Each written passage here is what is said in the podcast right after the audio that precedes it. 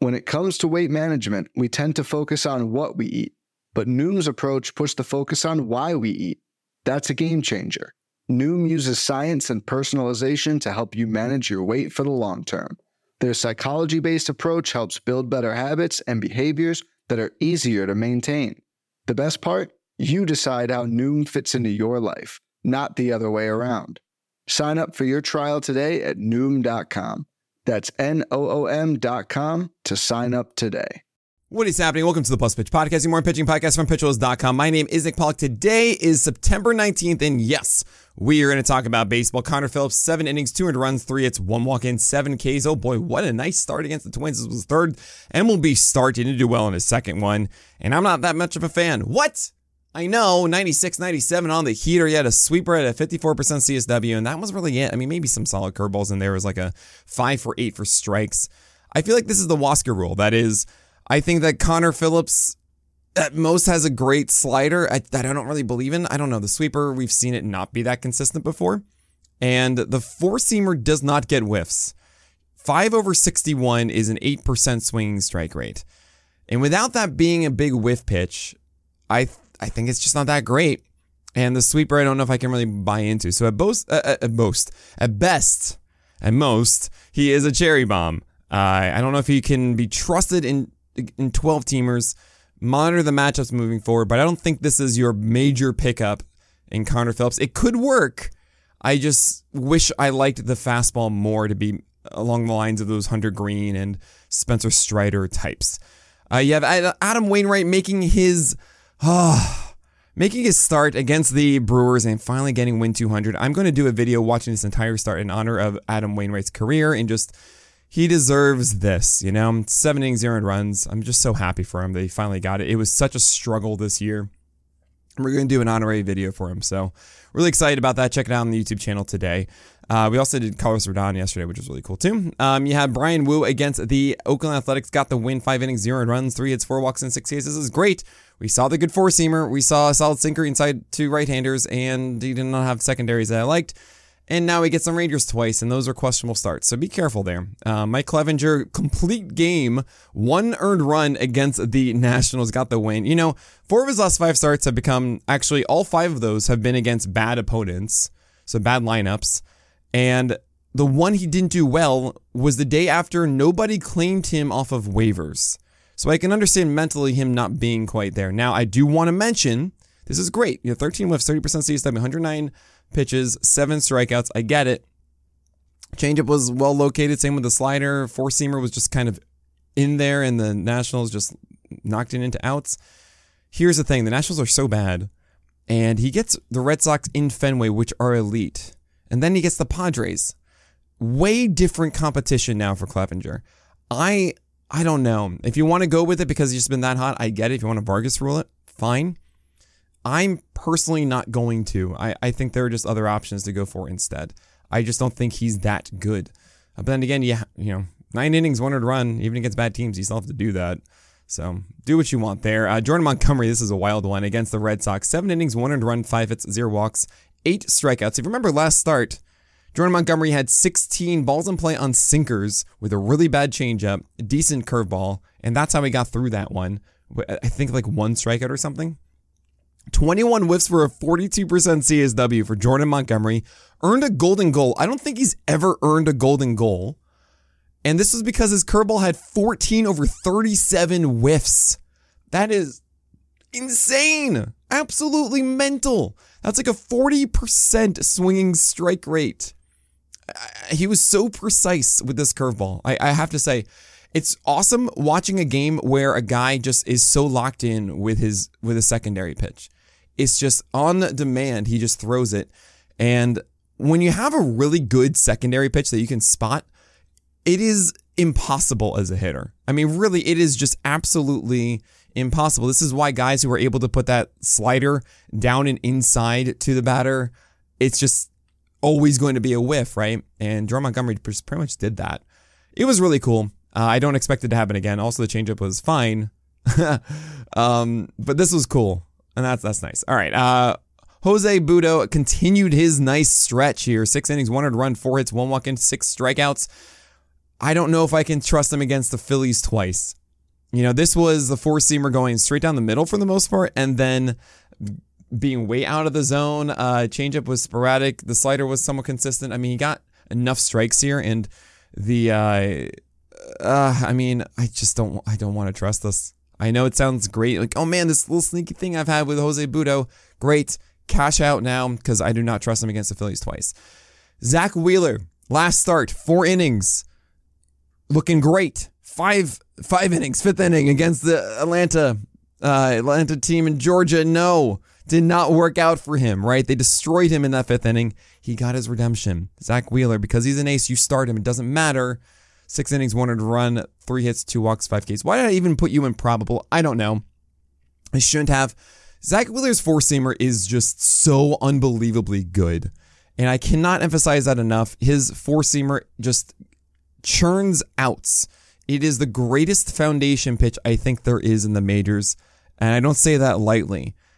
It's truly remarkable considering I don't love his secondaries. It's better than Woodruff's. I think it's better than Strider's because Strider has a ridiculous slider. And Wheeler just is so good at this. Now, there's also the sinker 42% of swing again that also helps with it. I mean, we're talking double digit whiffs again. It is so stupid good. Uh, Freddie Peralta against the Cardinals, he was opposite Wayno, so he didn't get a win. He got a loss. Six innings, one to run, but Ace is going to ace. Kind of strange to see two over 43 whiffs on this four seamer. However, 11 called strikes. And then you're going to go, oh, this is why CSW exists. I'm like, exactly right. This is actually how I realized that CSW was a thing because there would be guys like Peralta who didn't get whiffs on a pitch that they normally get, but then they would have a ton of called strikes. And that's just the batter's not swinging. You know, they just elected not to swing at it. Okay, that's not Peralta's fault. They just, he still got strikes and still good. So this is why CSW matters. And uh, yeah, it's starlets like this that kind of remind me of that like 2017 moment I had looking at the Savant game feed and going, oh, maybe if I just combine these numbers. Okay. Edward Cabrera against the Mets, 5.1 innings, uh, one earned run, four hits, one walk, and four strikeouts. Good to see this with strikes from Cabrera across the board. Curve and changeup are much better in this one. We should be fine in his final two. I believe it's the Milwaukee Brewers and then an easier one again. Uh, yeah, we do that with Cabrera. John Means against the Astros, five innings, one earned run, four hits, three walks, and just one strikeout. How am I supposed to butter my bread with this? We'll take this against the Astros. Sure, the whip is 140, not ideal, but one earned run against the Astros? Yeah, one strikeout, whatever. That's really solid for us to see that. Now he gets the Guardians next. I don't think that Means' stuff is all too exciting. Like he's a Toby right now. Means when he was killing it was doing really good things with his four seamer upstairs and then changeups also getting whiffs, and neither of those are really doing that right now. The uh, slider and curveball were also things that we got excited about for development purposes. And obviously, John Means is kind of back to square one when it comes to that. So it's more about 2024.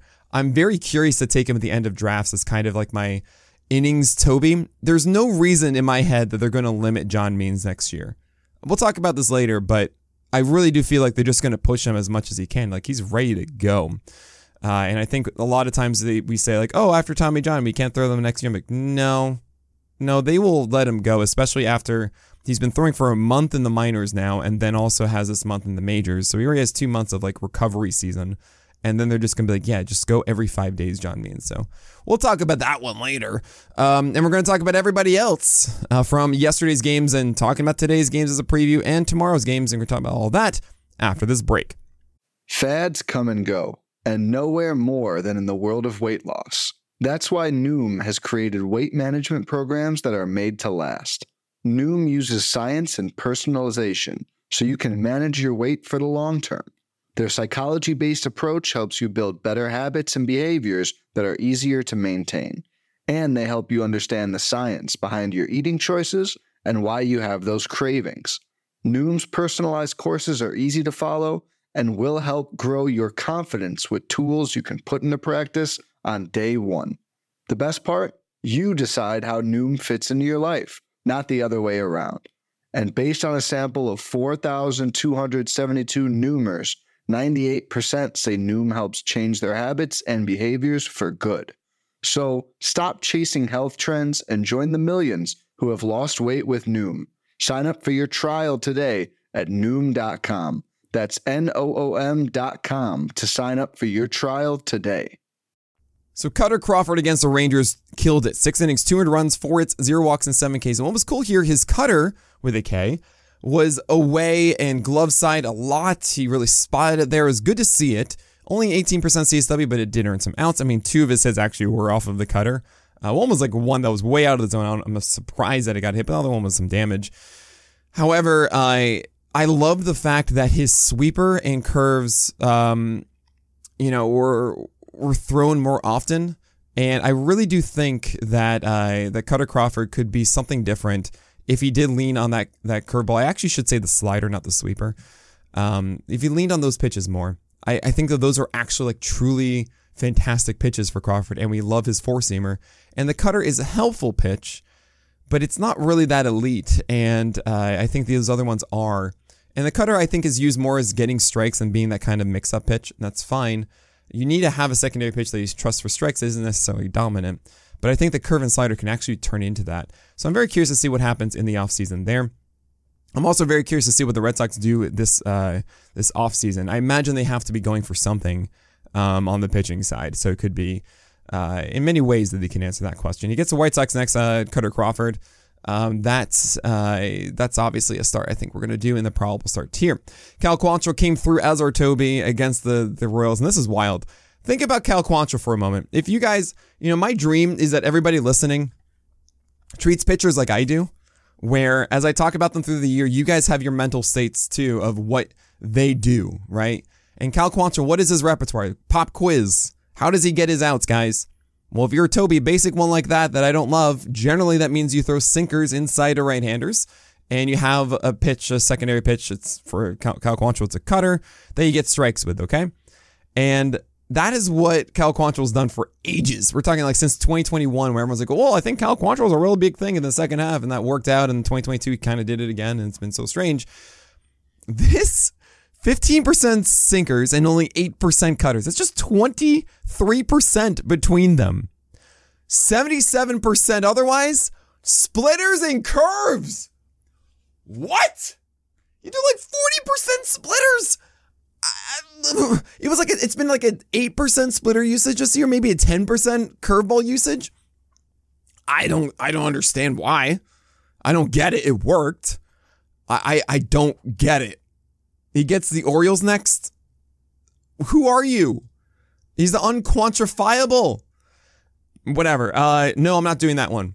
The the Orioles are better than this, and like even with this new stuff, like the splitters weren't even down; they were just like in the zone. I don't get it. I think I think Quantrill got into the mode of realizing that he could throw a splitter for a strike that day. I guess that's why he did that. Just wanted to experiment. I don't know. Three strikeouts though, and like you're not doing this against the Orioles. What a weird thing. I mean, I get so excited about that because it's something brand new from a guy doing something different, having success with it, but it's not it's not overwhelming success, right? This was 5.2 innings of 200 runs, five hits, zero walks, three Ks. Like it wasn't just, oh my gosh, you're doing these amazing things, and now now you're a new guy. And that's great. This was just so strange. Um, we have Michael Wacha against Rocky Road getting the win. Five innings, 200 runs, five hits, zero walks, six Ks. That's what you should do. And now, you know, now you get like one of the best schedules there is. The Padres entire way through are just great now. So all Padres pitchers may be for Pedro Avila, but honestly, if he has an opener, then he's surviving the fifth. You might still want to do that as a sneaky win. Same thing with Nick Martinez, whoever is opening or following there. Nick Martinez should be starting it. So dumb and whatever. Um, Justin Verlander against the Orioles, six innings, 300 runs, eight hits, one walk. That means it's a very poor quality start. Exactly. Um, five Ks there. Very disappointing in this way. Honestly, Verlander does a really good job of commanding his stuff. The thing is, the stuff is worse. It's worse than it was two years ago or before Tommy John, right? Um, and when uh, even last year, it was worse. We knew this and we were expecting some degradation this year. We've seen it. I do not want to be in on Justin Verlander next year. I imagine he's going to go relatively high. Honestly, I haven't actually spent much time thinking about Justin Verlander this year. 344 ERA, 117 whip, 21% K rate. That is a Holly. I mean, debatable Toby even. Uh, and you know, if he has two bad starts the rest of the way, it's like 3.6 ERA with a 120 whip and a, a middling K rate. Actually, it's 106th among all starting pitchers who have faced uh, who are in the top 200 of batters faced. By the way, that's how we do our PL uh, website stats. We do uh, all of our qualifiers are among starting pitchers across the top 200 batters faced, not like the normal qualified pitchers, because for fantasy purposes, who cares? Who cares if you have 100 innings pitched this year and you're in qualified pitchers 130? You still want to know that. It doesn't matter. So, uh, yeah, Justin Verlander. I mean, I told you he wouldn't have a 25% strikeout rate this year. That's anyway. We're just gonna keep starting the rest of the way. Who cares? Uh, Lance Lynn against the Tigers got you the win. Five innings, 300 runs, six hits, two walks, six Ks. His four seamer was great. Everything else wasn't. Welcome to Lance Lynn. And that's how it is. And he has good matchups the rest of the way. So we're just going to keep going with it hoping that he's under 300 runs instead of hitting that three runs and continues to get us those wins like he did yesterday. Brady Singer is a cherry bomb. Last three starts have been bad. Um, he was in such a good rhythm. Sliders were such good locations. But then the Singer command was a little bit off. Um, he doesn't jam enough guys inside. Um, I'm going to see if I can actually reach out to Brady Singer and be like, hey, man, you're, you're relying too much on called strikes and not trying to jam guys with it because if you have such good movement with it, and instead of doing the glove side Aaron Nola approach, you really should be jamming. And then when you get uh, when you get deeper, then you do the slider. But whatever. Uh, in this situation, he went against Cleveland, didn't do well. Four and runs, uh, ten base runners, six innings, four and run, four Ks. He's a cherry bomb with arm fatigue too, and he had the the gap because of also paternity leave. The whole thing is just uh, not great. So do not go with Brady Singer. I just don't want to do it. JP Sears I, I, I continue with this. If you remember from the beginning of the year, I called JP Sears the Eric Lauer, uh, Eric Lauer 2022 being repeated. It's the same thing. It really is. I mean, Eric Lauer had some more peaks, I would say, of those like random 12 strikeout games. But for the most part, when you look at the strikeout rate around 21% for JP Sears, like, oh yeah, that's kind of what it is from the left side. You don't really know what you're going to get. Now, he didn't do well against the Mariners, but he's going to get some good starts. Um, the last two games, I believe, um, as I went over every single matchup the rest of the season yesterday. If you missed that article, go check it out. It's what the list is now. I went through all 13 remaining days, including Tuesday, today, and said, okay, with these expected starts, this is where they would rank. And I also went through the team schedules. So if you feel like someone else gets replaced or it gets moved, then you actually have a reference point to be able to mentally change that yourself. Uh, so JP Sears gets some gets the Tigers later on, and I'm circling that one. I want that start with JP Sears because I feel like that's going to be at least six strikeouts, if not more. Um, and I think it's going to be a solid outing for you. Uh, Joe Ryan is doing weird things. He's against, he went into Cincy, which isn't actually that bad, honestly. Uh, the Reds, we don't even split them up away versus home because they just not have not been good at home, despite a Great American Small Park. And it's five innings, four runs, five hits, three walks, and five Ks. I feel like Joe Ryan is going to be much better next year. It does remind me of like Remember our love for Matthew Boyd in 2019 it was, where he was so good in the first half and then it was just so bad in the second? It feels like that with Joe Ryan because he's doing great things with his four seamer still, but the secondaries are just not there.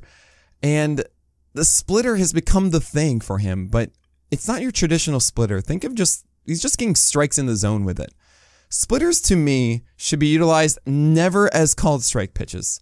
Um, I actually wouldn't be shocked. I, am looking this up now because, uh, and if you're wondering how am I looking up this stuff so quickly, I'm just using our pitcher list player pages. If you guys aren't using those for your pitcher research, I don't know what you're doing. I made these for myself so that I could do this stuff. He has 85th percentile in called strike rate on a splitter, which is not shocking to me in the slightest. His zone rate is 91st percentile, and that's only a 41% zone rate. But I mean, that's still high relatively for a secondary. But you don't want splitters with high called strike rates. Like 10% is 85th percentile, right? The league average is 6.5%. The league average for a zone rate for a splitter is 30%, right? And he's at 41%. And Joe Ryan's splitter is is kind of like his secondary strike pitch, and you don't want that. Splitters in the zone are actually pretty easy to hit. I it, it's it's more about being deceptive as a like it kind of acts like a forkball then, right? You don't want this. So Joe Ryan, I feel, needs to find something in the offseason, and he will. He works with Driveline. That's why he had the extra velocity this past year and an improved fastball. And I feel like they're going to go to the well and be like, okay, we got to find you a cutter. We got to find you a better slider. Maybe I, I think a gyro slider would be the thing for Joe Ryan personally. But, you know, maybe he doesn't do that well, and that's okay. That's why they went sweeper. So maybe even a sinker that he then nullifies right handers with. I don't know. Uh, that would uh, mean that then if you use that against right-handers, you need to throw the cutter inside to, to left-handers, something else, because I don't think it's a splitter. Whatever it is, I have faith that Joe Ryan will figure it out in the offseason. In the meantime, he's against the Angels. And yeah, I'm going to do that.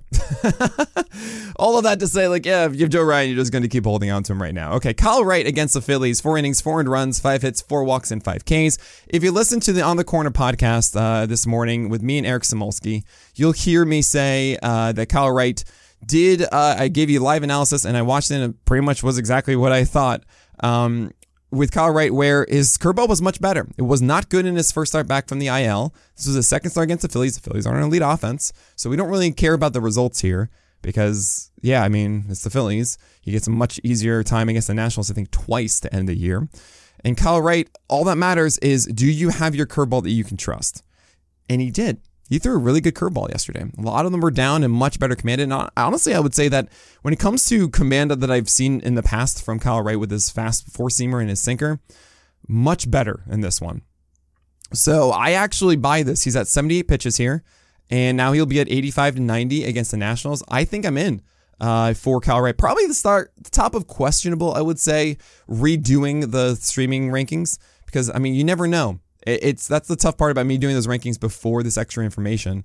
Uh, but this was good. This was very encouraging, and he might be available on your wire. So Kyle Wright, after these two bad starts, people like, oh, well, never mind. No, he gets the Nationals next, and that actually could be something cool. By the way, Eric sounds so good in that podcast, doesn't he? Oh, man. I, I love it. Uh, I'm really excited to be working with Eric Samulski, and uh, I'm really also excited to do a format that's not just like going over the streaming rankings with them. I'm really starting to plan out how we're doing our off-season stuff.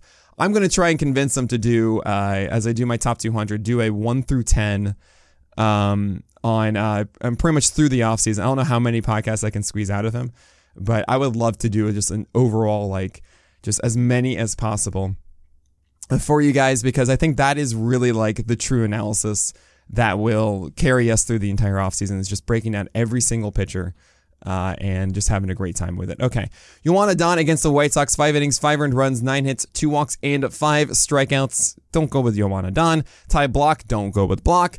And uh, Eduardo Rodriguez, very disappointing against the Dodgers, but it was the Dodgers. Don't start him against the Dodgers. You're going to get a much better time in the future for Eduardo Rodriguez as he's going to get Oakland um, next this weekend. And then, of course, it's going to be the Guardians after that. That sounds great to me. So, yeah, don't worry too much about Eduardo Rodriguez. Looking forward to today and tomorrow's starters. Today we have Luis Castillo, Blake Snell, Zach Gallen, Spencer Strider, and Yusei Kikuchi. Yusei Kikuchi's my auto start against the Yankees. I liked his slider last time. I think his slider command is still really good there. The, the curveball's looking good. Fastballs improved over the last two months. We all know how good Kikuchi is. I know it wasn't good against the Rangers, but that was the Rangers.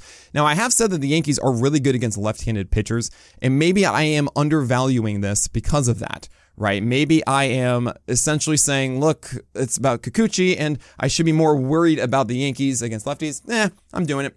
Um, probable starts here. You have an opener for Ryan Pepiot, which actually might be good because that means he's more likely to be in a scenario where he could get the win after the fifth or even sixth inning now as he gets the Tigers. So clearly we're going with that one.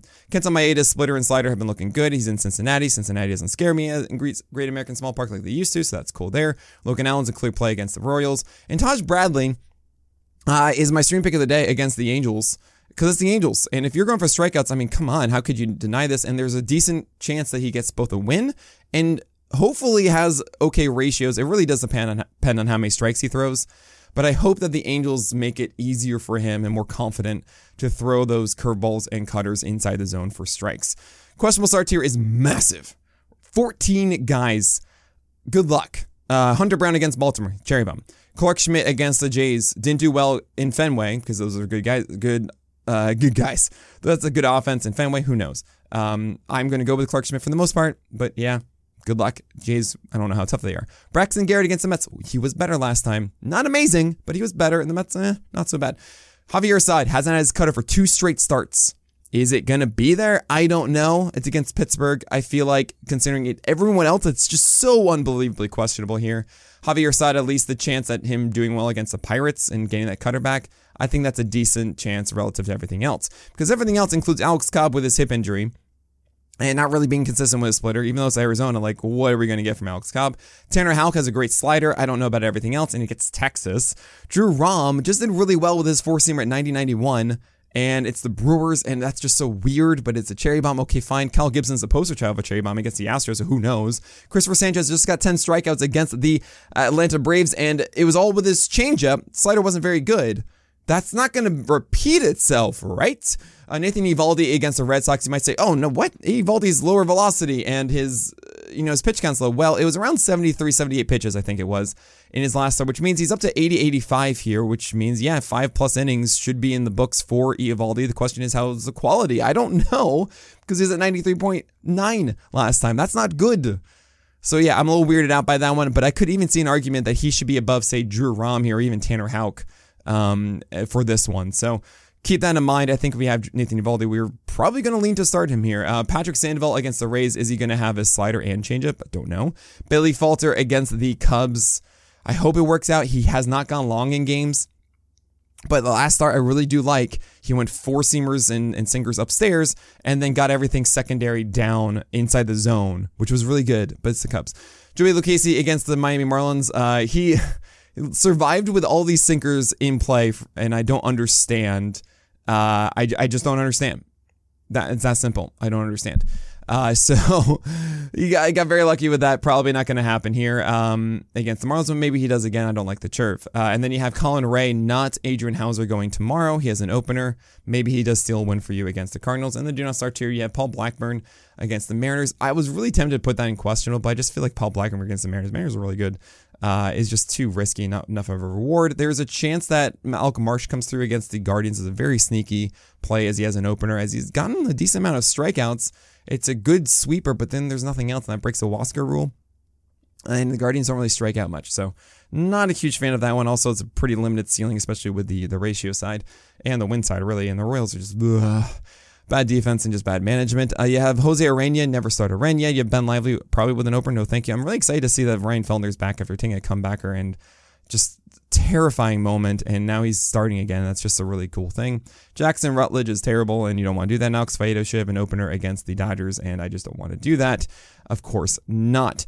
Uh, we have tomorrow's pitchers Kevin Gausman, George Kirby, Kodai Senga, Logan Webb, Merrill Kelly, Bobby Miller, Justin Steele, Hunter Greene, Eury Perez, all in that auto start tier. Pretty clear. You have Seth Lugo, obviously, against the Rocky Road. You have Lucas Giolito fresh off of a 12 strikeout game with an amazing changeup, and he's had that changeup 40% usage in four of his last five starts, really upping it and feeling it. That's great against the Royals. Aaron Civale against the Angels. You have Bailey Ober in, in Cincinnati, we've talked about. Uh, Kyle Bradish gets the Astros. Kind of tough there. Same with Michael King against the Jays, but I think they're just on too good of a roll, both of them, to not start him there. With Brayan Bello against the Rangers, I know he just had an amazing 10 strikeout game, but he hasn't done anything new with his slider and his four seamer. So whenever I see those big moments of amazing strikeouts, I ask why. Like, what changed? And It was really just getting the most out of his sinker and his changeup. Okay, that's not really uh, a new plateau. That sounds like a peak, and it's against the Rangers. If I saw that his slider all of a sudden was a brand new, amazing sauce thing, then like, okay, maybe now this is really good. That's not the case for Brayan Bello.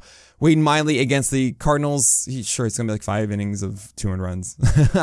Reid Detmers gets the Rays. He had a new changeup last time. Really big emph- emphasis on it, I should say. Maybe there's something there um, as Reid Detmers has been mostly a three pitch guy of four seamers, sliders, and curveballs, and that changeup could be a difference maker for him. I'm very curious to see how that goes, but it's against the Rays, and I don't want to do that. Aaron Nola is a cherry bomb, and he gets Atlanta. Oh boy. Uh, Cristian Javier has been a cherry bomb against the Orioles. You have Zack Thompson against the Brewers. I kind of like what he does. It's four seamer curveball cutter, but he has the shag rug, you know, the uh, the young man's floor. That is a rookie with more volatility than more experienced guys, and I just don't know if he's going to be in rhythm here. You have Bryce Elder against the Phillies. We've seen him in the past uh, make this work, but I don't want to do it against the Phillies. I mean, there's a chance for six innings and a win. That's why he's in questionable start. Uh, Jon Gray um, against the the Red Sox. He has not been himself. He has not gone four innings in, in the last two starts. It's been bad and I don't buy it. And normally, when we see him do poorly for two starts, it means that it's going to be bad for a third one. He goes on trends. That is, he's super hot or super cold, and looks like he's super cold right now. And Josiah Gray against the White Sox, I just don't like anything in his repertoire. I don't think he has a good approach to make this work. Um, but I do recognize that if his slider and his curveball are working, then maybe he can make this worthwhile, as he does have the long leash against the White Sox. Do not start here. You have Reese Olson against the Dodgers, as it's Alex Faedo today, which means that's Reese Olson tomorrow. Um, yeah, not a not a fan of this because it's the Dodgers. If it's Tarik Skubal, I'm going for it. Um, someone just got upset at me on Twitter that it's not Tarik Skubal, but I think it's Reese Olson. Uh, if if it's Reese Olson as the Dodgers, I don't want to do it. If it's Tarik Skubal, we're gonna do it. Probably, yeah, I'd say bottom of auto start. Honestly, like he's an ace, Tarik Skubal.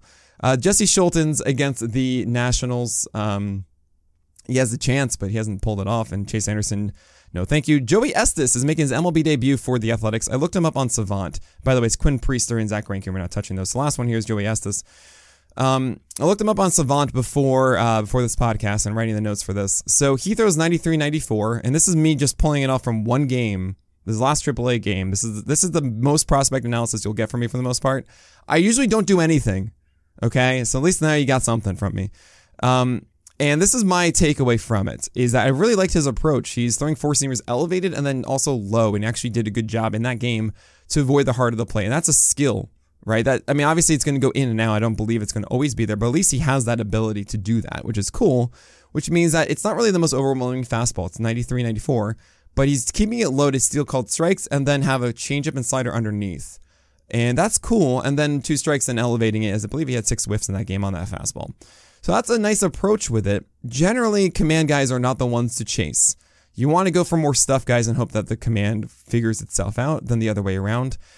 I also don't know how long Oakland's going to go with this. If you remember, we had um, uh, Joe Boyle uh, go only three innings when he made his MLB debut, right? So I don't know how much they're going to really trust him here. I love the fact that the Athletics are just kind of throwing all their young guys here as kind of like their early spring training battles.